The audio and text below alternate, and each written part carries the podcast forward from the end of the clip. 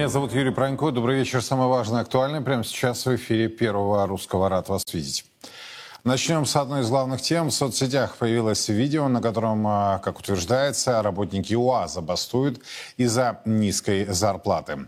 Ульяновская пресса сообщает, что накануне рабочего нового конвейера на предприятии остановили работу целой линии по производству патриотов. По данным местных изданий, несколько человек стали высказывать требования повысить им зарплату. Как утверждается, вышел гендиректор УАЗа Алексей Спирин и пообещал, что с июля уровень оплаты повысится на 12%. Завод бастует, зарплаты нет. Есть сведения о том, что заработная плата на предприятии остается ниже среднерегиональной. Это 17-20 тысяч рублей. Региональное руководство заявляет, что стремится к повышению зарплат в Ульяновской области, поскольку регион остается одним из самых малоуспешных в этой части в Приволжском федеральном округе. Что же реально происходит э, в Ульяновске? Можем ли мы говорить о системном кризисе? Прямо сейчас ко мне присоединяются депутат Госдумы Алексей Куриный и из Ульяновска Константин Толкачев. Господа, да, добрый вечер. Да, добрый вечер. Добрый вечер. Я надеюсь, да, вы нас слышите, мы вас слышим и видим. Вот что скажете по сути? Все-таки э, а, федеральные, э, федеральная пресса расходится в оценках. Одни говорят, что это была все-таки предупредительная забастовка, другие говорят, что это была акция протеста, но не столь массовая. Что известно и какова ситуация на УАЗе? Давайте, Алексей, с вас начнем как э, с политика. Э, что скажете? Я разговаривал лично с теми, кто участвовал в этом мероприятии. Это была спонтанная действительно акция, вызвана тем, что руководство предприятия не пожелало вовремя ответить на вопросы, которые им задавали рабочие. Поэтому конвейер действительно был остановлен на несколько часов. Было написано обращение соответствующее. Речь шла, конечно, о повышении заработной платы, потому что сегодня средняя заработная плата на УАЗе далеко не высокая ну, как говорят рабочие, это порядка 30 тысяч на руки. Но если говорить грязными, значит, это где-то порядка там, 32-35 тысяч рублей. Естественно, этого недостаточно даже для не очень такого богатого и дорогого города, как Ульяновск. Это ниже средней заработной платы по региону, это ниже, чем средняя заработная плата на других промышленных предприятиях. Но самое главное, предприятие градообразующее, предприятие стратегическое, выполняющее сейчас и оборонзаказ. Поэтому, на мой взгляд, э, следует принять самые что ни на есть четкие меры для того, чтобы первое предприятие не сбоило больше, чтобы трудовой коллектив больше никто не дергал никаким образом. Ну и лично я надеюсь завтра встретиться и с представителями руководства, и с представителями трудового коллектива. Константин, что вам известно, почему сложилась, на ваш взгляд, э, подобная ситуация? Там несколько причин. Ну, первое, низкая Спасибо заработная плата. Алексей, то, подождите, я Константина спросил. Да. Виноват. Да, да.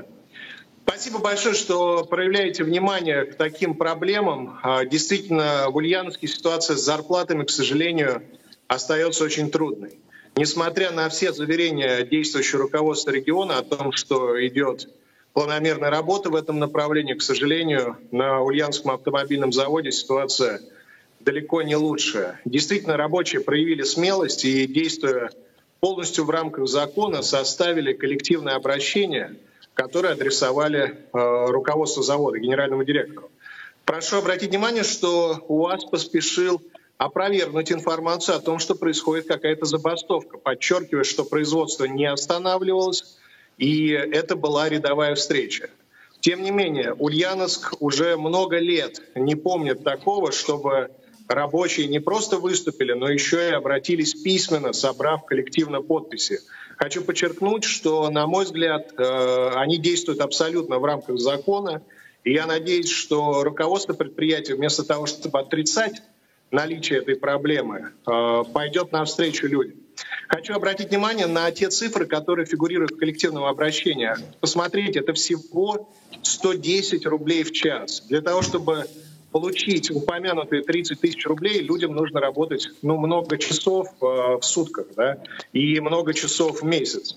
Это, конечно, не те суммы, которые заявляются руководством предприятия как средние по предприятию. Это далеко не так. Видимо, это делается, когда берут зарплату директора, берут зарплату слесаря, и вот получается, что средняя 40-50 тысяч. Но на самом деле это, конечно, не так. А, э, Константин, вот на ваш взгляд, э, это связано с жадностью топ-менеджмента или какими-то иными причинами? Вот Алексей же сказал, что есть и госзаказ, и, собственно, я так понимаю, нет проблем с финансированием. Но почему тогда а, рабочие становятся крайними, и у них столь низкая зарплата? Вы знаете, после вчерашнего появления этой информации появилось несколько аналитических, скажем так, э, публикаций, где по последним данным э, разница между зарплатами обычных работников Ульяновского и руководства порядка 35 раз. То есть э, зарплата обычного слесаря. Обратите внимание, пожалуйста, в коллективном обращении указаны СМСР, так называемые. Мало кто знает, что это слесарь и механика сборочных работ. И там же в обращении указано, что обращаются не просто работники, а работники сборочного производства и сдачи автомобилей. То есть это вот те люди, которые непосредственно своим тяжелым трудом ежедневно выполняют и э, заказ, и оборонные цели, да, которые сейчас очень актуальны. И, конечно, на мой взгляд, мое личное мнение, что если бы руководство предприятия по достоинству оценивало тот труд, тяжелый труд, который ежедневно вкладывают ульяновцы в развитие предприятия, то, конечно, без всяких таких э, коллективных обращений, без акций протеста, как бы их ни называть, зарплаты были бы подняты. А, и такие примеры есть, в том числе в Ульяновской области, где не дожидаются акций протеста. Например, я упомяну Авиастар, угу. Ульяновский гигант, авиагигант. Там ситуация все-таки отличается. Хотя тоже э, предприятие крупное, тоже много людей работают, но там не дожидаются таких э, акций. Алексей, как так получается, что разница аж 35 раз? Ничего себе. Ну, я думаю, это стабильная такая ситуация, к сожалению, на многих наших предприятиях. И я не могу сказать точно там на, по этому коэффициенту, но дело в том, что действительно зарплата, мягко говоря, невысокая. И очень сложная еще сама система оплаты труда. Там грейды специальные, есть оклад, есть специальный повышающий коэффициент. Поэтому с этим всем будем разбираться завтра. Плюс еще на предприятии появилась э, отдельная прослойка рабочих, так называемые аутсортинговые рабочие, которым платится почасовая оплата труда. Это, кстати, была одним из причин э, возмущения рабочих. У них, оказывается, зарплата выше в полтора раза, чем у постоянных работников. То такая своеобразная еще дополнительная структура внутри. То есть э, компании, скажем так, нанимают работников, а эти работники формально работают на УАЗе. Не знаю, числятся они в штате, либо они отдельно как-то идут, но получается так, что на вот этой почасовой оплате они получают больше, чем обычные работники, те, кто там работал годами, иногда и десятилетиями. Там есть династии рабочие, которые работают несколькими поколениями даже на предприятии. Давайте мы с вами договоримся, вы будете нас держать в курсе того, как будет развиваться ситуация в Ульяновске. Конкретно на УАЗе мы будем а, информировать наших зрителей и читателей. Спасибо огромное. Алексей Куриной и Константин а, Толкачев а, из Ульяновска, где накануне прошла фактически такая несанкционированная забастовка, акция протеста рабочих из-за низких заработных плат. Вы слышали экспертные оценки, что разница между теми, кто непосредственно работает на линии производства и теми, кто управляет 35 раз, а, собственно, доход обычного сотрудника нанятого от 17 до 20 тысяч но вот была названа в месяц э, рублей, э, была, правда, названа и другая сумма 30 тысяч. Однако здесь тоже э, возникает нюанс до уплаты налогов или после уплаты. Я вот Куринова понял, что еще с этой суммы в 30 тысяч будут взиматься налоги. Ну и, соответственно, ну, может быть, это не 17 тысяч, но это не намного и больше. Согласитесь, вот как опять-таки отметил депутат Госдумы, по всей видимости, это реально стандартная ситуация для России. И Ульяновск, многие или, кстати, средства массовой информации страны уделяют этому внимание. Вы знаете нашу принципиальную позицию. Нам интересна собственная страна, наши с вами города, наши с вами регионы. И вот то, что происходит в Ульяновске, либо это пока э, единичный случай, либо мы э, видим начало системного кризиса, э, который вызван, может быть, разными обстоятельствами, падением э, доходов, падением э, покупательной способности, ростом цен и так далее. Собственно, это одна из ключевых проблем российских домохозяйств, однако вот по мнению главы Центробанка не все так печально. Действительно, инфляция каждого человека может и отличается от общего индекса цен. Общий индекс потребительских цен, он дает в целом картину по стране. У нас есть и региональные различия, э, потребительская корзина у людей с разными доходами разная. Это действительно так.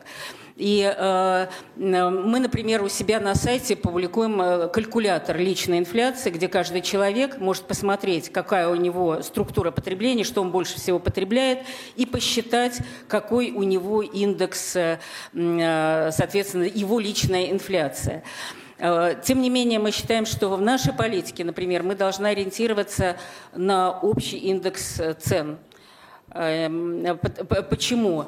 Потому что он дает, да, среднюю по стране, да, не, не, не видит этих региональных особенностей, но, но он отражает э, э, общую покупательную способность э, рублей именно эта инфляция влияет на э, реальные доходы населения в целом по стране. В целом по стране. Но, конечно, есть и показатели региональные. Мне кажется, здесь должно быть э, для аналитических целей как минимум много показателей. Что касается расчета инфляции, действительно рассчитывает э, Росстат, но методология его, эм, он ее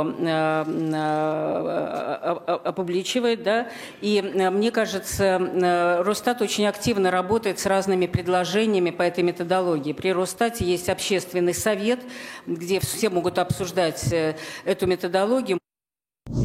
Ну, собственно, методология Росстата всегда вызывает э, удивление порой, возмущение порой эм, э, после того, как они цифры свои очередные публикуют. Вы знаете, я, прежде чем представлю э, вам нашего сегодняшнего гостя, вот еще с какого ракурса зайду. А в России наблюдается рекордный с 96 -го года дефицит работников промышленности. Э, это тоже одна из э, тем дня, которая так вот бухнула в буквальном смысле. Это следует из запроса Института экономической политики имени Гайдара самая тяжелая ситуация с кадрами оказывается в отечественной легкой промышленности. Кадровый голод в российской промышленности побил очередной рекорд. В апреле 35% предприятий, опрошенных институтом, а, заявили о недостатке рабочих. По данным экспертов, предприятия просто кричат об отсутствии средних специальных учебных заведений, где готовили бы рабочих нужных для них специальностей и квалификаций. Цитата. «Рынок после начала санкционной войны фантастически освободился. Ушли не только дорогие, но и массовые новые бренды, которые могли бы заместить продукции российской легкой промышленности, но ее просто некому выпускать. Конец цитаты. Вот такая ситуация. Понимаете, мы говорим об импортозамещении, мы говорим о наращивании производственных возможностей и как следствие, да, инвестиций, как следствие, вроде как должен быть и рост э, благосостояния, а по факту вот две, э, казалось бы, не коррелируемые ситуации. В Ульяновске и вот э, доклад по реальной ситуации ну, например, в легкой промышленности. Прямо сейчас ко мне присоединяется известный российский экономист Евгений Надоршин. Евгений, видеть. Добрый вечер. Здравствуйте. Здравствуйте. Вас не удивляют эти новости? Нет, нет, нет, вообще. Ну а что тут удивительного? Смотрите, э, хорошо было понятно, ну, когда э, там можно говорить отдельно, да, хорошо это или нет, вот этот акцент на оборонку, это индустриализация в этом формате, да, насколько это производительно. Ну, хорошо понятно, что это предъявляет большие требования к рабочим рукам в этом секторе, которых и так было профессиональных особенно немного, и платили в промышленности, обратите внимание, заметно меньше, чем в секторе услуг. Это было нормой, и, надо сказать, не только нашей, да, то есть нормой, но прямо сейчас вот с таким акцентом властей как бы на промышленность и на потребности в работниках, ну, извините, роботов-то никто для промышленности в должных объемах не производил, не закупал и не планирует это делать, значит, нужны руки. Есть а, вообще не были диктует... озадачены этой темой? Ну, скажем так, на нашем, скажем так, с нашей ценой труда, вот средней ценой труда 65 тысяч, э, там средняя зарплата приблизительно сейчас, мы, понятно, радикально уступаем с точки зрения перспективности внедрения робототехники э, американцам, европейцам, японцам. Разорвут за 65 тысяч. Не Я вопрос. Не вопрос, но это статистика, да. То есть я просто к тому, что для... давайте, да, то есть как бы вот касательно легкой, вот вот вот покатали по Ульяновской, и это действительно удивительно, я должен сказать, э, потому что если вы посмотрите на УАЗ, да, и сколько стоит эта машина в розницу, ну, казалось бы, вроде предприятие оказалось даже в неплохом положении, то есть, ну, так задрать цены на свою продукцию, в общем, можно было, наверное, как-то и с работниками... Но вы слышали, какие актив... уровни зарплат? Да, я должен сказать, и я хочу вам сказать, что вот э, когда вы там обсуждали и говорили про 27 на руки работнику, 25-27, да, ну, меньше 30 после налогов, Значит, э, с учетом, а, а значит 40 с учетом сме- смешивания с зарплатой директора, то я вам хочу сказать, что по статистике, с учетом сме- той самой, где 65 средняя по стране, с учетом смешивания с зарплатой директора в легкой промышленности, ну, по крайней мере, в производстве одежды, да, вот я так понимаю, вы на нее, да, намекали, что вот ушли бренды, да, да, вот в производстве одежды 27 с копейками. Э, Соответственно, вот. И это причем еще до НДФЛ. То есть как бы оттуда еще надо вычесть вот эти вот 13%. Это статистика. То есть та самая, которая в среднем по стране Та дает самая, 65. которая Эльвира Скибзадна сейчас говорит. Ну, это уже, это уже не важно, да, важно, что мы сравниваем подобное с подобным, да, то есть, когда мы обсуждаем конкретный случай, говорят, ну, могут сказать, да, не надо кивать на статистику, что ты там себе напридумывал, а вот вам, пожалуйста, статистика подобная с подобным. То есть, по этой же статистике, да, то есть, условно, там, в промышленности машиностроения зарплата будет в полтора раза приблизительно выше.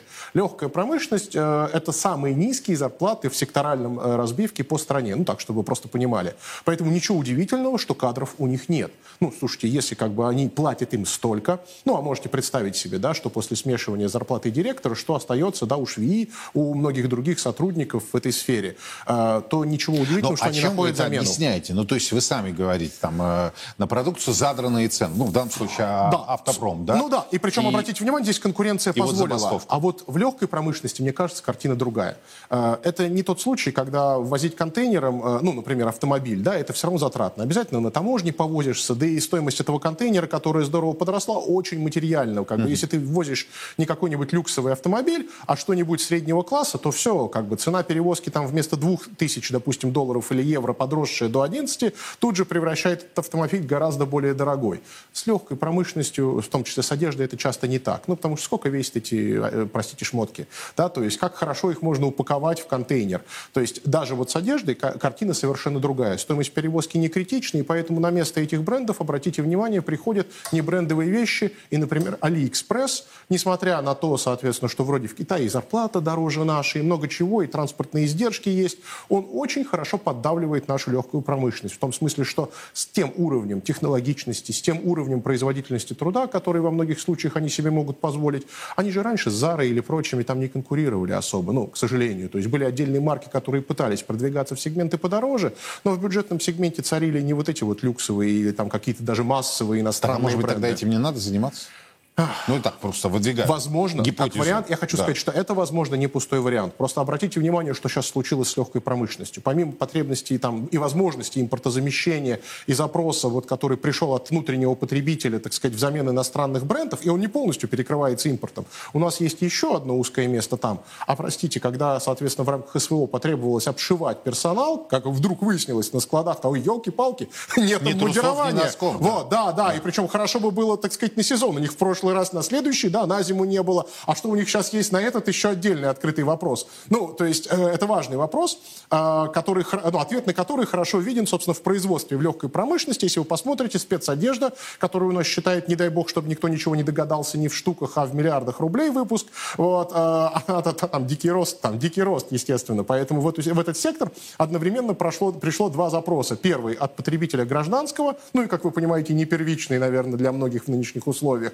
И, собственно, от, э, военной, от, от военных потребностей, которые, собственно, видимо, пере- перегрузил сектор. А готовности выдавать, что бы то ни было, на прежних ресурсах у них, очевидно, не было. Радикально пересматривать модель производства тоже оказались не готовы. То есть, да, непростая конкурентная среда, да, не самый производительный, но вовсе недорогой труд, но вот когда на него вот набросилось вот со всех сторон, то есть вроде бы и возможности есть, ответить оказалось нечем. Почему? Потому что э, в других секторах тоже дефициты, то есть ты немножко повышая зарплаты ничего не изменишь, а повышая много, надо менять, возможно, подход и бизнес по части Но вот производства эта и управления. жадность, вот, э, я хочу Да не факт. к Не- да, возможно, что просто, смотрите, это известный феномен в, в, э, скажем, микроэкономической теории, ну и в макро тоже. Э, В краткосрочной перспективе, вот как бы если у вас вдруг резко поменялись условия, например, пришел, как в нашем случае, большой дополнительный спрос, то бизнес, любой, даже эффективный, предполагается, в основном может ответить наиболее простым способом. Это увеличить самый гибкий фактор производства – это труд. То есть ты набираешь больше работников, вводишь дополнительную смену и запускаешь как бы дополнительное производство. Ну,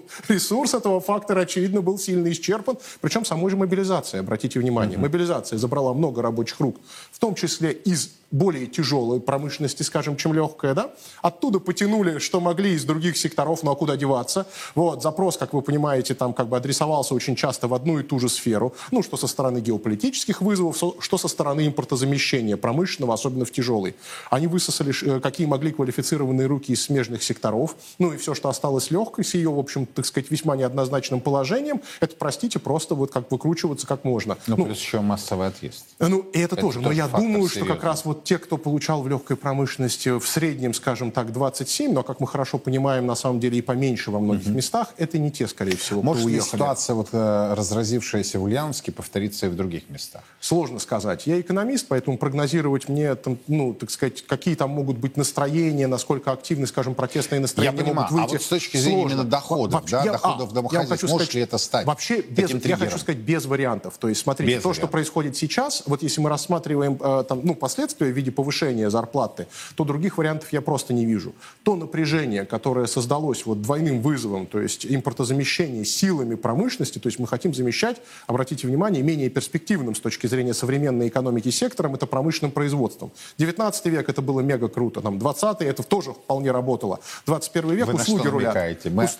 отлетели опять на два столетия? Ну, не на два столетия, но мы пятимся назад. С импортозамещением в части, с акцентом, с диким акцентом на промышленное производство мы пятимся назад. Мы не сможем выдавать ту производительность, которую нужно для того, чтобы конкурировать с, не то, что даже с лидерами современного мира, а в принципе через какое-то время и до середнячков нам нужно будет еще тянуться. Мы уже начинаем им проигрывать. Обратите внимание, как паровозом прошел нас Китай. Последние 10 с лишним лет Китай ставит вовсе не на промышленность, на самом деле, а на внутренний спрос и на сферу услуг. Довольно здорово их накачивая, ну даже больше, чем 10, фактически с кризиса 2008 года. Ну просто вот четко результаты этой работы стали проступать Но при этом несколько Китай позднее. считается фабрикой, э, всемирной фабрикой. Да, да, да. И, обратите внимание, я сказал, да, с того же Алиэкспресс, китайского производства, шмотки сюда приходят более дешевые. Почему? А потому что они активнее роботизируют. Высокая специализация, более высокая роботизация, обратите внимание, зарплаты китайских э, рабочих во многих случаях уже выше, нежели чем российских. Это тоже реальность. То есть, э, ну, и при этом, я говорю, она еще окупается более высокой производительностью, в том числе за счет двух факторов. Высокой специализации и более высокого уровня автоматизации, чем во многих случаях можем сейчас позволять себе мы. Они обыгрывают этим, их жмут, ну, у них все просто, их жмут, простите, как бы Таиланд, их жмут Вьетнам, вот, их жмет Индия, Бангладеш, ну, то есть, если мы берем там не более дорогие, а более, понимаешь, Индия, Бангладеш с дешевым трудом, они же тоже отшивают очень много чего. У китайцев жесткая конкуренция в своем регионе и на мировом рынке. И обратите внимание, они вынуждены поэтому прибегать к другим методам. Нас так сильно не давило. Нас так сильно не давило, и вот та ниша, которую нашла для себя там раньше легкая промышленность, она работала. Но когда, соответственно, исчерпали трудовые ресурсы, дефициты в, во многих специализациях, в том числе вот в рабочих, прям очень острые, э, дефицитный, в принципе, рынок труда, то есть ты не просто, ну, ты не вытащишь этих людей там из других сегментов или из безработных, их там нет для тебя, соответственно, поэтому, э, и плюс вот мобилизация, которая создала еще дополнительные напряжения и дополнительные потребности, у меня, кажется, вот как бы складывается четкая картина, что смотрите, что будет. В сфере услуг с высокой долей вероятности относительно э, промышленной зарплаты зарплаты, угу. ну, в промышленных рабочих, зарплата будет скорее сокращаться. Она не будет, возможно, падать в номинальном выражении, этого я не жду с таким рынком-то труда. Но динамика зарплаты в промышленности должна опережать зарплату, ну, темпы роста зарплаты в сфере услуг. И более того, да, в сфере услуг могут быть сегменты, где зарплата может не расти и местами снижаться, но это не будет характерно там, для, всего, для, для, для всей сферы услуг в России в целом. Вот этот передел, он четко просматривается. Это же и проблема, поскольку а, мы не сможем внедрять роботов так же быстро, да, а Вьетнам все еще будет предлагать более дешевый, или Индия более дешевый труд, чем наш на обозримых горизонтах, то очевидно, что большого развития да, там, и какого-то хорошего там, конкурентного положения в мире, то есть продавать эту продукцию, например, чтобы мы не развивали у себя в промышленности за пределы России, будет затруднительно. Поэтому мое понимание, да, такое, что локально вот это решение для работников в сфере промышленности это, ну, хороший тренд, и я считаю, что о своих правах они должны заявлять активнее. Они, в общем, имеют на это право. Их ценность сейчас в ряде случаев кратно выше, чем была раньше. И это не важно, сколько он получает сейчас, важно то, насколько он ценен, да, то есть в своем труде. Если он готов свой труд вкладывать и вкладывать хорошо, я полагаю, что он может приходить к работодателю и заявлять о том, что он должен зарабатывать сообразно вкладу. Ну, то есть ульяновский прецедент может может Да, да, я вам хочу сказать, я, я честно скажу, я честно скажу, как бы УАЗ, особенно вот не Патриот, а вот те, да, буханочки и прочее, это, в общем, весьма спорная машина, и надо сказать, что э, за те 30 лет, что у людей были, да, измениться, в общем, от советского уровня как бы к лучшему продукту, там прогресс составляет желать лучшего, но банально, он за несколько лет начинает сгнивать, скажем так. Для иномарок и 30 лет назад это уже было ненормальным явлением. Вот, и прямо сейчас выпускать такую машину, Мы сгнивать отстали, и то есть- протекать. У нее течет все дно, То есть, вы можете посмотреть. все... Вот, то есть мы не конкурентны а, в автомобилестроении. Я не знаю, это какое-то По как собственным технологиям, да, смотрите, у УАЗа есть достоинство, безусловно, есть достоинство, но правда не при этой цене, оговоримся. Вот, а, но, скажем так, для того, чтобы вот продаваться нормально по этой цене в условиях нормального рынка, это все же должна стать, эта машина должна стать другой. В прямом смысле этого слова, то есть она хотя бы должна стать действительно надежной.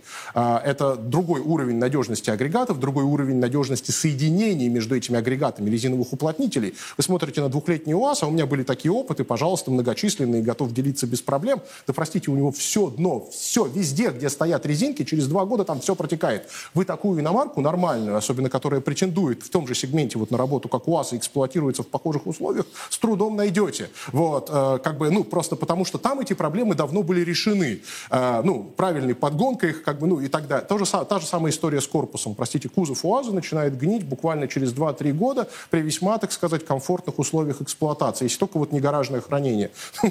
Это же роскошь, простите, такую машину в гаражном хранении. Поэтому там очень много недостатков. Понятно, что рабочих обвинять в этом не совсем правильно или даже совсем неправильно. Потому что это вина конструкторов, это вина руководства, как раз тех самых, которые немало получают. Да, но для того, чтобы у вас стал вот полноценной хорошей машиной, нам нужен большой шаг вперед. То есть невозможно Что решить все сделать? проблемы. э, ну, Денег ввалить. да, я бы не сказал, что денег мало. Я бы не сказал, что денег мало. Боюсь, нужны, ну, как бы это сказать, мотивация. Мотивация нужна другая. То есть как-то так получалось вот в свое время, да, советский режим мог обеспечивать должную мотивацию, причем не всегда через насилие. Это очень важный момент. Вот прямо сейчас, регулярно кивая в направлении того времени, мы забываем, что тогда была очень сильная мотивация у многих людей работать, так сказать, и делать хорошо. Потому что многие изделия того времени были весьма неплохи, да, особенно если мы говорим об оборонку, так совершенно четко с точки зрения качества. Или, например, про самолетостроение. Ведь в отдельные моменты мы были весьма и весьма конкурентны на Да, да, да, еще раз, все это было в нашем прошлом. И ракетостроение, и самолетостроение, и та же надежность пусков тех же союзов, и не только. Ну, Надо а сейчас безнадежно все упущено или нет? Нет, нет, ничего без... Смотрите, э, как бы в современном, ну и вообще просто в мире, в нашей жизни, да, безнадежно упущено, это вообще неправильный термин. О, нет, слушайте, ну как-то же Петр справился, вот, ну как-то же во время Советского Союза удалось провести Да, но индустриализацию. летать-то надо сейчас, а эмбарго введены на запчасти, я имею в виду самолеты, советской а страна России, точнее, у молодой, 9 у молодой, у молодой поясов. еще становящейся советской России подобные вызовы уже были. И не помню, может быть, даже вот у вас в эфире я приводил этот пример про то, что искусственный каучук был разработан под, собственно, санкционным давлением, когда, собственно, страны у того же самого Запада, да, поддерживая белое движение, они, в общем, ввели ограничения на, поставок ряда, на поставки ряда товаров, в том числе природного каучука. Насколько я помню, из Латинской Америки тогда был основной поток. И ничего, разработали внутри. Ну, бывший, кстати, так сказать, э, имперский, наверное, правильнее говорить, но Россия, ученый Российской империи, вот, который по идеологическим соображениям Ну, то остался есть и продолжил а, работать. получили противодействие. Да, то есть А, ну, просто для того, чтобы научного делать открытия. такие ответы, конечно, нужна более другая, более гибкая система. Я должен сказать, что то состояние, в котором мы находимся сейчас, вообще не имеет ничего общего с точки, ну, состо- состоянием там молодой советской России. И, э, боже упаси, не дай бог, я не имею в виду уровень там террора, агрессии и прочего. Его сейчас более чем достаточно для нашего весьма зрелого общества. Мотивации. Мотивации Ну, не хватает. Что? Вот, э, Вот. Я вас спросил про деньги, вы говорите, да нет, Нет, ну это не обязательно. проблема. Еще раз, ну можно, слушайте, если по-другому не получается, можно и пробовать деньгами. На худой конец до какого-то уровня это мотивация. Но я вам хочу сказать так, с высокой долей вероятности, вот оттолкнемся от ситуации. Если у нас есть зарплата рабочего в 27 тысяч, а зарплата Ульяновская директора в ситуация, 35, да, в 35 раз больше, то есть миллион уже, соответственно, мы говорим о миллионе, правильно же, да? Вот, то не исключено, что дополнительные деньги сильно мотивации не добавят. То есть там нужно добавлять, чтобы сразу яхта тогда, наверное, шла, или вилла где-то, я не знаю, да, а это нужно, соответственно, еще десяток, возможно, раз от этой зарплаты, да, то есть как бы, что запредельно, вот. э, Ну, поэтому вот в моем понимании, для того, чтобы мотивировать высший уровень, который будет, должен и в первую очередь, на самом деле, отвечает за качество конечного изделия, там, наверное, нужно что-то другое, да, то есть должны быть какие-то, ну, то есть людям должно хотеться, в общем, получить нормальные изделия, может быть, им должно быть, ну, нужно выбирать, менять руководителей до того состояния, пока, например, какому-то из них не будет становиться стыдно за то, что он выпускает говно, Человеческий простите. фактор. Извините, да, за, так сказать, непарламентское выражение. Ну, да, амбиции тоже подходят. То есть, надо сказать, мотивов может быть много и разных. Амбиции один из них, например, поднимать более молодых и продвигать их наверх, давая самореализоваться, да, и спрашивая, обязательно спрашивая за результат. У нас большая проблема в рамках системы, безотносительно того, какую мотивацию выбирать, там, стыд ли, да, человека за конечный продукт, чувство ответственности, там, амбициозность, не знаю, что-то еще. Вот, как бы можно по-разному смешать. Но важно следующее. В принципе, когда, ну, с тебя не спрашивают, как за результат результат как с руководителя, вот, а это прям у нас большая проблема, мы, к сожалению, этого хлебнули за последний год просто вот там, я не знаю, какой уже меркой, там, не бочкой, наверное, ковшом экскаватора, я не знаю, там, хлебаем. Вот, можно было прекратить. А, как бы хорошо понятно, что самый мотивированный человек рано или поздно эту мотивацию потеряет. Ну, а какой смысл? До какой степени ты можешь постоянно тянуть себя сам, вопреки, возможно, всему, э, всему вокруг тебя даже? О, это непросто. Как бы очень мало кто может сохранять такой уровень самомотивации на длинных интервалах. Поэтому либо ты формируешь в итоге среду, которая будет способствовать, да, то есть подбирать, отбирать по мотивации, обратите внимание, не по лояльности, да, там, не по каким-то еще угу. иным специфическим критериям, которые, надо сказать, никак не Весьма помогают делать да, хорошие изделия, да, то есть они, возможно, удобны с точки зрения режима ручного управления, но они некомфортны с точки а вот, зрения... кстати, про э, ручное управление, Евгений. Э, тут э, с легкой руки нескольких э, весьма высокопоставленных чиновников так. вновь возродился дискурс национализации или приватизации, да? Значит, есть вот у нас такой, э, я периодически слышу от зрителей, надо все национализировать.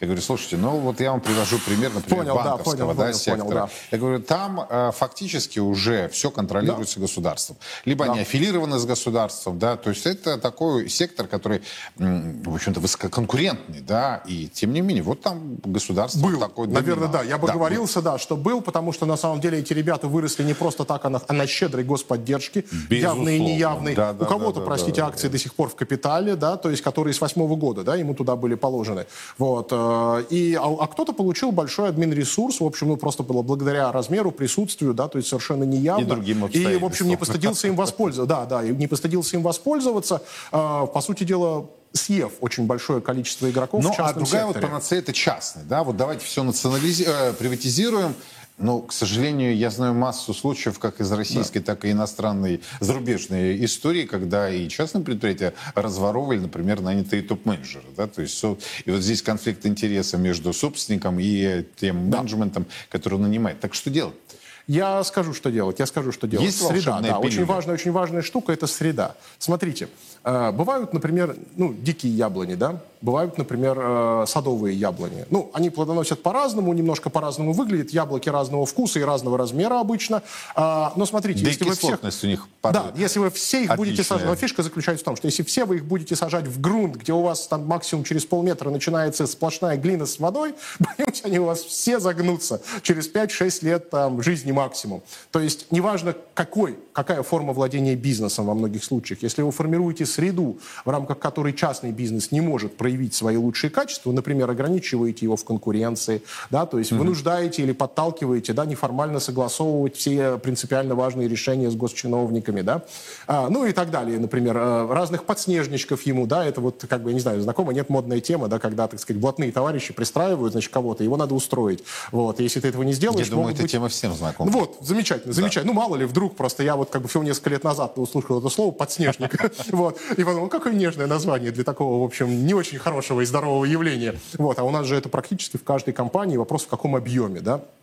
Присутствует. Как вы понимаете, здорово, здорово разлагает коллектив. Вот ты трудишься, да, а рядом с тобой вот это растет, цветет и пахнет. Вот, чувствуя себя комфортно. И ты и за него, и за себя должен сделать. Хм, какая тут мотивация это будет? Но вернемся. Вот когда ты создаешь среду, в рамках которой да, частный бизнес не может проявить свои лучшие качества, ну, которые от него по учебникам там ожидаются, там может быть не так много социальной ответственности, вот это морально хорошего и прочего, угу. но зато там очень много того, что связано с развитием, то есть помогает развитию. И когда ты ему даешь какое-то количество свобод, вот частному бизнесу с неиспорченной, да, то есть пока еще мотивацией частному бизнесмену, ты можешь от него это ожидать. И мы, надо сказать, это видели и в 90-х, и в первой половине 2000-х. Ну вот, по крайней мере, там, ну, может быть, первые до пятого, может быть, года это прям довольно ярко наблюдалось, и было видно, и были следы конкуренции, то есть когда они стали дорастать и упираться друг другу, они начали пытаться друг друга местами жрать, то есть, может быть, это не супер прикольно, но это, по крайней мере, четко говорило, но что они движуха. были нацелены да, на развитие, развитие, и можно было такие выпустить на внешние рынки, и кто-то из них даже смог выйти, не только из сырья, обратите внимание, сырье-то что было выходить? Там спрос был в советские времена, в общем, комфортный. А, так вот, смогли кое-кто вы, вы, выйти и даже удерживаются до сих пор.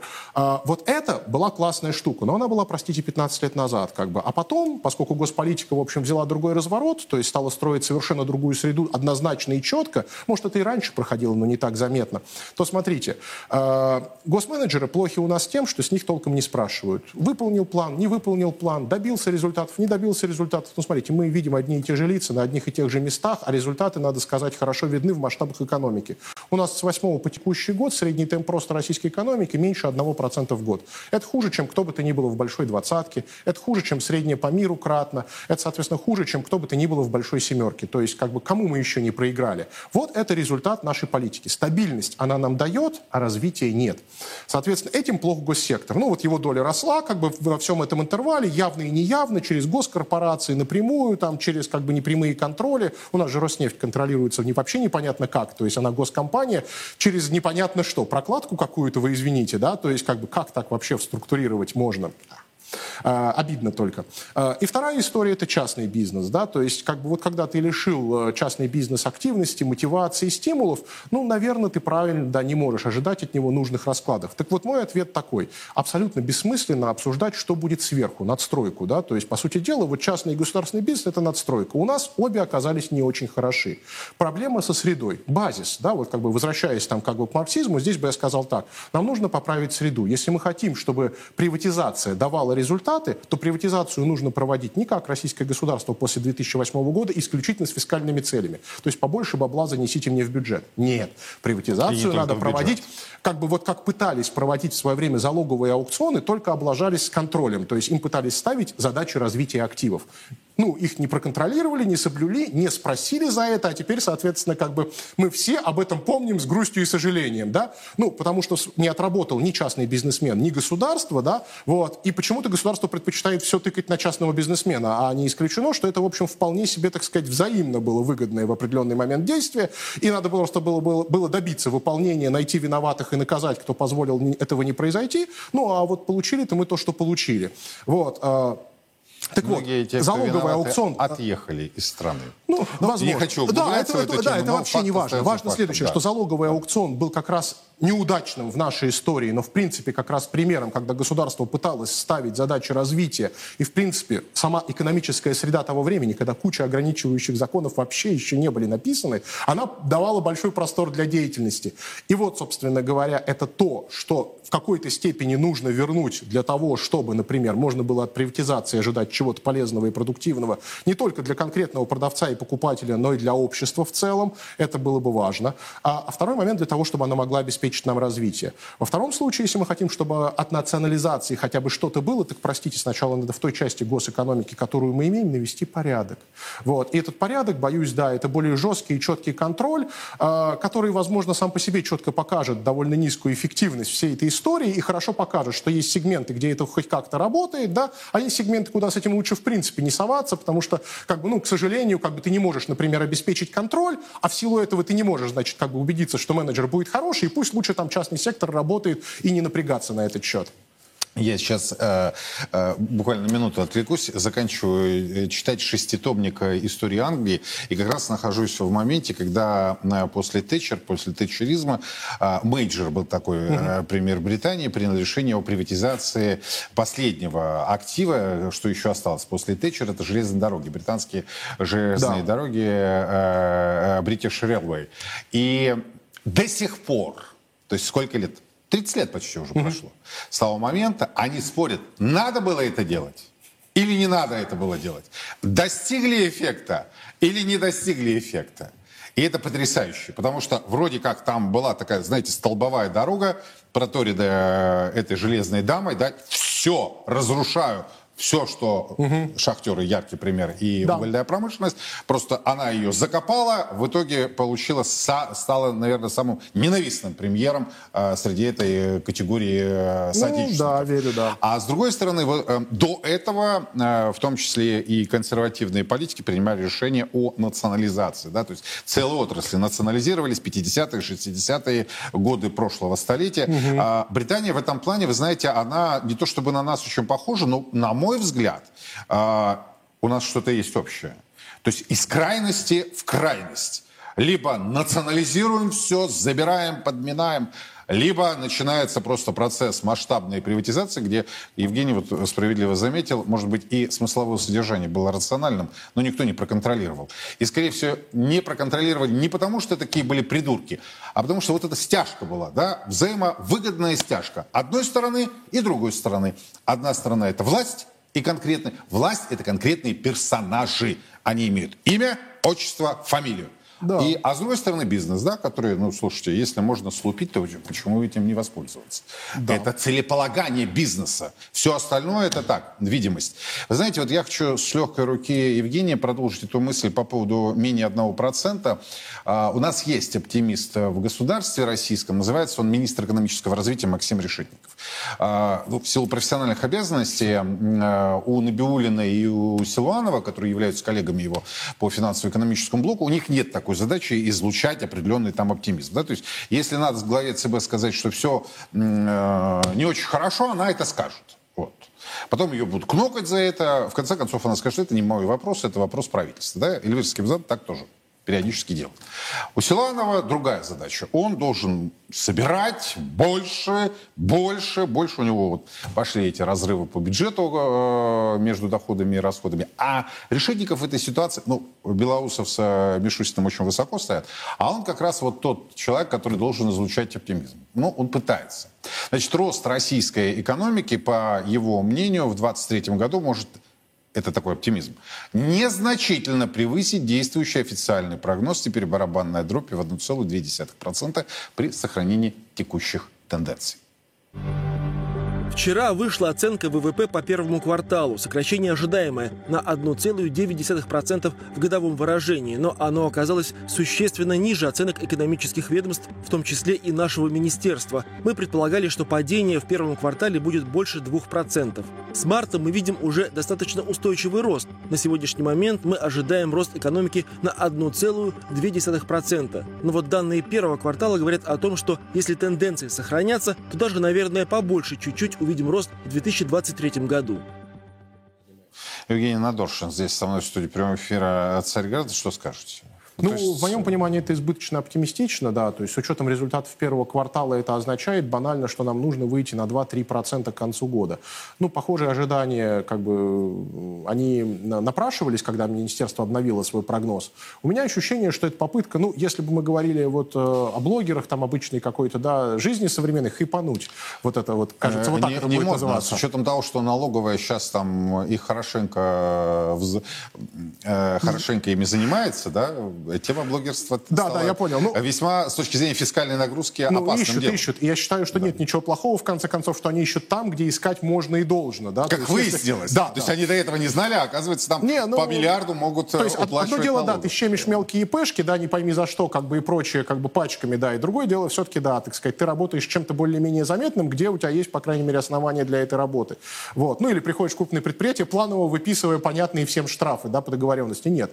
Все-таки, наверное, это тот случай, вот, по крайней мере, то, что я вижу публично, когда действительно дисциплина, видимо, людям была бы полезна, налоговая в том числе, вот, э, и прописать ее в каком-то объеме, думаю, совершенно правильно. Ну и главное, выгодно для бюджета. Возможно, да, так сказать, вполне неплохая активность. Э, вот, но возвращаясь... Но возвращаясь к Решетникову да, да. оптимизму, да, министру экономического да, развития. То есть у меня нет ощущения, конечно, что мы можем выйти на темпы там, к концу года в 2 плюс 3%, ну, для того, чтобы вытянуть среднее как бы так высоко. Почему? Смотрите, что у нас э, с точки зрения роста. В прошлом году, если мы посмотрим стимул, который свалился из бюджета в экономику в четвертом квартале, ну а конкретно в декабре, вот, а, то это было там чуть менее 10% квартального ВВП, то есть за четвертый квартал. Ну там угу. 3,3 получилось и 41, наверное, 42, по-моему, по данным Росстата. Сейчас это ВВП, ну то есть 6-7%, хорошо, чуть менее. А, чуть-чуть завысил. Вот, если мы смотрим то, что происходит сейчас в первом квартале, ну вот за январь-май, то, наверное, ой, за январь-апрель пока мы имеем 3,4, да, то есть, ну вот если мы будем мерить в процентах ВВП за эти 4 месяца, ну за 4 месяца рост Росстат не дает, поэтому это моя грубая оценка, мы тоже получим те же 6-7. Вот. И при этом минус 2%, минус 1,9 час, да, то есть минус 2 с лишним в конце прошлого года, в четвертом квартале. Это несмотря на столь феноменальный, огромный стимул, обратите внимание, который был неожиданностью, он не был заложен ни в мои прогнозы, ни в прогнозы моих коллег в этом объеме так точно. Я не видел никого, кто угу. бы так заложил стимул, вот, который пришелся на эти 7 месяцев. Соответственно, что мы получаем? Если на этом стимуле российская экономика растет столь вяло, ну, понятно, можно рассчитывать на какие-то мультипликативные эффекты в последующем, но у меня нет сомнений, что он пойдет на спад. Это, точнее, уже, скорее всего, идет на спад. Ну, апрель, хоть и вышел с дефицитом, но больше за счет того, что просто по отношению к марту уж больно не, не очень хорошими оказались доходы. Там было на 2,5 скакнуло, и потом на 2,1 присело. Вот. Э, ожидал лучше, ожидал лучше показателей, поэтому размер... И, возможно, Минфин тоже ожидал лучше, поэтому и потратил. Вот. То есть просчет. Э, я о не триллионах дум... идет речь. Да, о триллионах, я, да. Я просто буду пояснять, потому что Евгений уходит просто в профессиональную терминологию. Извините, извините, извините. подачу. Я его понимаю, но порой у вас может вот этот диссонанс возникать. Хорошо, хорошо, да, триллионов, да. То есть было два, в итоге в апреле получили 2,1, да, да, было 2,5 триллиона, да, поэтому Минфин потратил, похоже, больше, чем, так сказать, возможно бы, зная он, какие доходы сложатся, чем потратил бы в этих условиях. А, в моем понимании стимул будет сходить на нет, а, возможно, вплоть до профицита даже в отдельные месяцы минимального. Ну, собственно, маржи практически так и свели, то есть чего там. Вот. Это было характерно для всего прошлого года. Обратите внимание, прошлый год, это, мне кажется, хорошая модель для года этого. В прошлом году государство тоже плохо понимало, сколько денег соберет. А, поэтому у нас стимулы были в начале года, дефициты, ну и в конце 21-го. И остальное все пришло только к декабрю фактически. А, так вот, то же самое я бы ожидал и от этого года, но только с поправкой на то, что стимул гораздо мощнее, вот сейчас вышел в начале года. Я думаю, что мы сейчас сойдем на близкий к бездефицитному бюджет. И остальной дефицит уже выльется только в конце года. Ну вот пока я жду 5, но у меня, знаете, сомнения. 5 я э, решил, что будет еще в прошлом году. Может быть, пора пересматривать, может, они пойдут дальше, будет 6-7. А, но даже 6-7 триллионов дефицита не изменит в моем понимании картины. Вот тот мощный стимул, который мы видели за последние 7 месяцев, он не дал нам роста от него какие-то мультипликативные эффекты плюс небольшой дополнительный стимул в конце года тоже, по-моему, к росту не приведет. То есть я полагаю, что вместе с затуханием фискального стимула, темп, да, именно так, Мы темпы роста экономики э, тоже, э, как бы, ну, экономическая активность тоже снизится. Э, то, что мы можем действительно получить, как вот результат этого стимула, это небольшой плюс во втором квартале ко второму кварталу, вот 23-22 год. Там просто была глубокая достаточно просадка из-за ряда шоков. И вот ко второму, к, к этому периоду может оказаться... Ну, то есть что... в отчет расчетах опять будет все красиво. Ну, плюсик, год ну, один году, плюсик. Ну, как они это ну, сделали по инфляции. Ну, слушайте, это мне тоже было дико. Они же понесли эту информацию на самый верх. И все экономисты, вот даже э, люди-то это ощущали в кошельках и в ценниках, да, которые видели в магазинах, а все экономисты прекрасно понимали, слушайте, ну если вы имели базу 22 года на таком уровне, то, конечно, у вас инфляция теперь да, менее там чего-то там стат погрешности. Не-не, это правда, ну, так да, да, это явление. Ну, тем не менее, слушайте, это издержки ну, работы с официальным индикатором. Ничего не нарушено. Но я, все понимают, о чем я, я хочу сказать, что у нас есть, возможно, еще издержки вот такого вот резкого перескока инфляции там с февраля на мартовские значения. Это, например, мы получили рост розничной торговли, ну как рост, мы спад розничной торговли, который был около минус 8, вдруг увидели в районе минус 5. Вот, возможно, что это не улучшение в розничной торговле, которая долго лежала вот как раз в районе этих минус 8, а, а соответственно, просто неправильно, плохо посчитанная, плохо сопряженная, скажем, с оборотом розничной торговли, угу. инфляция, то есть дефлятор, а, которым должны были как бы почистить да, оборот розничной торговли, чтобы вот разделить его на рост цен и на рост физических объемов продаж разных товаров. Поэтому у меня есть подозрение, да, что вот часть улучшения, которое мы увидели в марте, это, в общем, следствие, так сказать, не очень аккуратно посчитанных инфляционных процессов, а вовсе не реально там вот улучшение, например, в потребительском спросе. А, но это уже там технические мелкие детали. Мои общие ожидания пока приблизительно такие, что минус 2. Я был консервативней. Я сразу скажу, стимул не был заложен даже близко в таком объеме, особенно в начале года, да и то, что было в конце года, тоже не заложил так же. Э, ожидал в итоге минус 5% падения по этому году угу. за счет резкого сокращения гражданской активности. Вот точно можно сказать, что я ошибся. Да? То есть вот сейчас я корректирую прогноз на минус 2 по итогам 2023 года. Но у всего есть цена. И у этого конкретно тоже. Я ожидал после падения минус 5 роста в полтора процента в 2024 году. Вот больше я этого не жду. Возможно, полпроцента процент. Почему? У меня есть сомнение, что столь высокий стимул будет поддерживать поддерживаться и в 2024 году. Ну, вот то, что нужно будет для выборов, выложат в основном, опять же, в конце этого года. Не забываем, у нас предвыборный год. А, соответственно, опять же, будет как бы поддержка избирателей. Мы это видим что к муниципальным, да, что к разным другим, поэтому к этим уж точно тоже что-то будет. Но большая часть этого всего отстреляет э, до февраля, там, ну, самое позднее, марта 2024 года.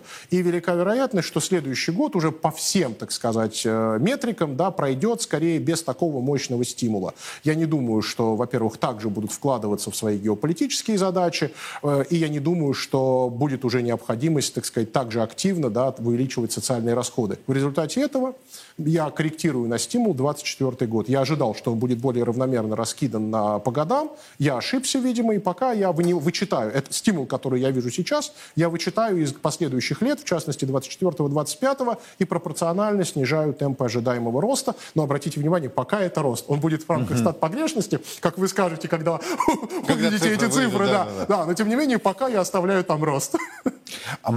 Вот рецессия, может ли она перейти в более тяжелую форму э, той же стагфляции, или мы не, не окажемся там? С одной стороны, нам говорят э, минимальные уровни безработицы, да, а при этом огромный дефицит трудовых ресурсов. Вот, кстати, да. сегодняшние публикации это подтверждают. Да. С одной стороны, мы говорим о том, что ну, э, цены, э, даже если мы сравниваем год к году, минимально выросли, я считаю, это лукавство. Да? Ну, я, ладно, опускаю с точки зрения методологии, Нюансы, да. все, все верно. Да? Никто нет, смотрите не на автомобили и понимаете, что там рост цен как бы, ну, год к году там не совсем аккуратно, потому что мы уже имеем дело с э, нечто, с чем-то крайне как бы неадекватным с точки зрения цен, ну, как бы весной прошлого года. Ну, возьмем года полтора и как бы там сразу... Более да, ярко Да, станет, да, да. То есть с автомобилями, например, картина, ну, ну совершенно... на ваш взгляд. Но, вот, но прикиньте, да. прикольный момент, прикольный момент. А, прихожу я неделю назад на рынок. Вот. У меня там творог, значит. Это для меня отдельный необъяснимый феномен. Я не понимаю, как это так происходит до конца. Вот. Ну, понимаете, у продавцов же правда не добьешься. Пример из жизни, да, известного экономиста. Если вы, вот, вот творог, так. Если и... вы покупаете творог в магазине, то для вас эта радость выйдет, ну, в зависимости от того, есть акции или нет, ну, совершенно спокойно до там, ну, как бы до 500, там, 300, 500 рублей. Ну, 300 это вообще чудо, если, а так реально там 400, 500, 600, 700 рублей за килограмм. Э, ну, в упаковочке будет в основном. Угу. Если вы придете на рынок и будете там покупать творог, ну, например, 265 рублей за килограмм была моя цена. Вот, без упаковочки. Ну, как бы, упаковка для меня, в общем, принципиально ничего не стоит. Я же его есть собираюсь. Вот. Э, поэтому... А не демонстрировать ну, да, да, да, да, да. Так вот, прихожу я неделю назад, 199. Прикиньте. Прикиньте, это следствие конкуренции, следствие рынка, видимо, следствие давления. А Но... вы не думаете, что состав этого творога мог Продавец поменяться? сказал, что нет. На вкус я не почувствовал. Я его уже ну, съел. Я уже да? съел. А, да, этот творог я уже съел. Вроде ничего. И жив, прикиньте, жив. Да, да, да, И вроде не себя чувствую. имело, не было добавлено Кажется, в нет. Объемах. Кажется, нет. У меня есть большое желание, да, я хочу сейчас посмотреть, поковыряться в интернете, значит, как проверяют творог, крахмал. Вот я уже посмотрел, что могут добавить. Не, не, не делайте это. Вы перестанете покупать этот продукт. Я просто в свое время так сделал.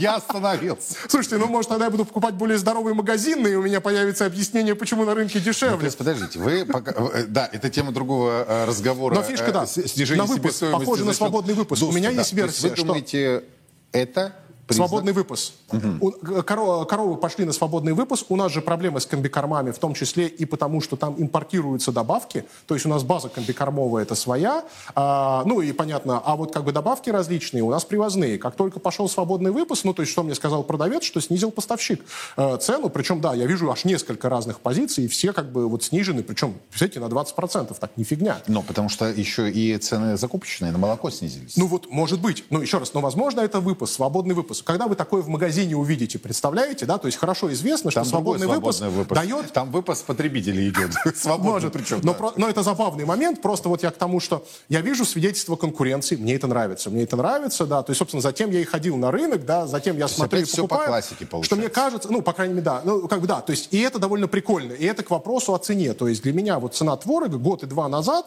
э, была не ниже, чем вот эти 199, а даже и повыше. Я пока в небольшой растерянности, если честно, потому что я такого не ожидал вообще никак. То есть у меня по, по творогу дефляция. Вот реально. По молоку, на самом деле, тоже, потому что какая-то из сетей вот вывела, ну, неважно, мы не рекламируем, mm-hmm. допустим, да, в розницу как бы одну из марок, и она вдруг оказалась дешевле, чем я покупал молоко. Вот э, 2,5% стандартное, обычное, вот пастеризованное молоко. Э, ну, для меня хорошо стандартное, я как-то к нему привык. Э, вот. Э, значит, и год, и два тому назад. То есть у меня дефляция как минимум по паре позиций вдруг образовалась. Э, это, возможно, определенные выгоды Нас закрытости смотрят относительно... чиновники Центробанка, они воспользуются всем тем, что вы сейчас рассказали. Слушайте, ну, я- Они теперь будут в качестве примеров говорить, вот знаете, так, значит, был творог 250, стал 190, да? Не-не, ну, коллега, ну, коллега, я скажу так, если не будут ссылаться на вашу программу, то, наверное, вы будете не в накладе. Да, да. вы будете не в накладе. Так что вот, смотрите, Пронько, у него... Ну, то есть вы считаете, что у нас все будет... э, Не, нет, я не говорил, что... Я просто говорю, что есть примеры, действительно говорящие о чрезвычайно низкой инфляции в ряде сегментов, в том числе, вот, например, при в этом, если мы продовольствии. посмотрим на цены на автомобили, которые мы сегодня неоднократно обсуждали, Если туда кто-то... лучше не смотреть. Да, да, по поводу автомобилей и недвижимости, да, все, кто меня спрашивает, я даю им один совет. Подождите, пока рынок, так сказать, в одном случае пузырь сдуется, во втором случае рынок насытится. Ну, потому что на вот рынке, как он сложился, там уже наконец... Про пузырь 25 это недвижимость, Да, я просто сразу да, поясню. про да. насыщение это автомобили. Э, Как ры- рынок автомобилей сложился на конец 2021 года, было не очень адекватно. Понятно было, что ситуация временная. Спецоперация растянула нам эту временную ситуацию и даже усугубила на более продолжительный период времени. Но судя по тому, как сюда выходят китайские автомобили, ну, производители, в общем, к концу уже этого года не исключено, что на рынке будет совсем другая картина. Там другая опа началась по запчастям. Вот, э, то есть, Ну, э, слушайте, ну, с китайцами, если я правильно понял, можно, с да. китайцами всегда, да, всегда была проблема с запчастями, они не наладили. опцион, да, Ну, для- это, да, но эта бизнеса. проблема, возможно, связана с тем, как российские дилеры, дистрибьюторы, их представители работают, собственно, с э, основным активом. То есть, возможно, что в первую очередь бизнес-план строится и делается по продажам, а сервисом они занимаются во вторую очередь. Я полагаю, что если бы они подходили адекватно и сразу, не исключено, что проблем с запчастями было бы меньше. Ну, то есть, как бы, чтобы снизить Ну, риски, не развивать вот этого подтянут, да, э, да, я рассчитываю. одно, конечно. подтянут Слушайте, не они, не они, так параллельный импорт. Слава богу, как бы правительство расчехлилось все-таки, да, к середине прошлого года. И у нас более-менее работает, там, ну, неважно, как хотите его назовите, серый, параллельный. Ну, в общем, это более-менее Но нормально. это импорт точно. Да, ну как бы, ну да, да, по-любому будет импорт. Ну а что, к сожалению, как бы к новым маркам модели, откуда здесь произве- возьмется большое количество запчастей? Смотрите, они приходят сюда почти не локализованными, то есть она на локализации чисто номинальная, когда в свое время шутили про коврики и шильдики, да, там или что там, как бы, вот это оно. То есть, э, и понятно, что, то есть основная проблема, наверное, которую вот в рамках этой локализации нужно решить, это чтобы у нас то, что продается в Китае там в пределах миллиона, не продавалось по 2-2,5. Вот, собственно говоря, сейчас это неадекватно. Мы хорошо понимаем, к чему это должно стремиться. Там хотя бы полтора, ну, с учетом всех возможных издержек, накруток, я не знаю, НДС, он там чуть повыше у нас, по-моему, чем в Китае, каких-то еще, может быть, нюансов, более высоких налогов, может быть, я не знаю, там, что еще придумают. Вот, ну, полторашка, да, вот, пожалуйста, эта история, там, которой э, эта машина, например, должна конкретно Ну, то продаваться. есть не все так плохо. Нет, неплохо. И более того, что-то может улучшаться. Вот. Но это не обещает И не нам только роста. творог. И вот как бы возвращаясь к истории, с которой, которую вы затронули, да мы, в принципе, вообще в стагнации. То есть, учитывая, что нам удалось избежать глубокого спада, наше нынешнее положение можно, в общем, назвать ну, чем-то близким к стагнации. Ну да, рецессия, все-таки минус 2 это многовато там по прошлому году для просто стагнации. Но выйдем на около нуля, небольшой плюс, небольшой минус. Вот, собственно, прогноз Минэка – это уровень стагнации. Вот. э, Мой прогноз на 2024 год – это уровень стагнации. То есть, по сути дела, рост там в пределах 0,5%, там плюс-минус, или плюс-минус 1, это где-то стагнация и есть. И мы в стагнации этой были с 2008 года, хочу я вам оформить. То есть иллюзия, что мы в нее только входим, это только иллюзия. В среднем, ну вот за счет, как бы, понятно, были резкие колебания, скачки, а это создавало ощущение, что у нас какая-то движуха, но смотрите на структуру российской экономики в восьмом году, смотрите сейчас. И, что называется, найди много отличий. Какое-то количество их есть, но их очень немного. И принципиально, как бы, наша экономика очень мало поменялась за 15 лет развития.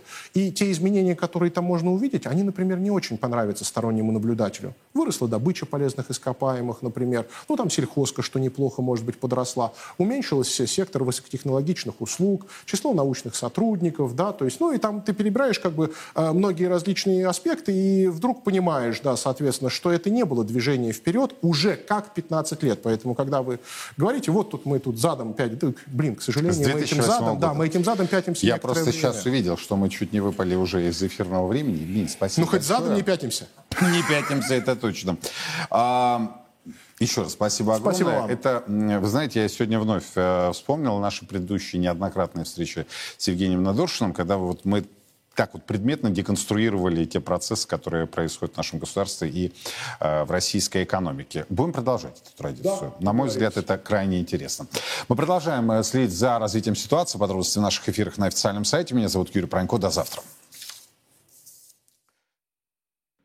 Во все времена и во всех войнах русские люди молились о победах наших бойцов их небесному покровителю, Георгию Победоносцу.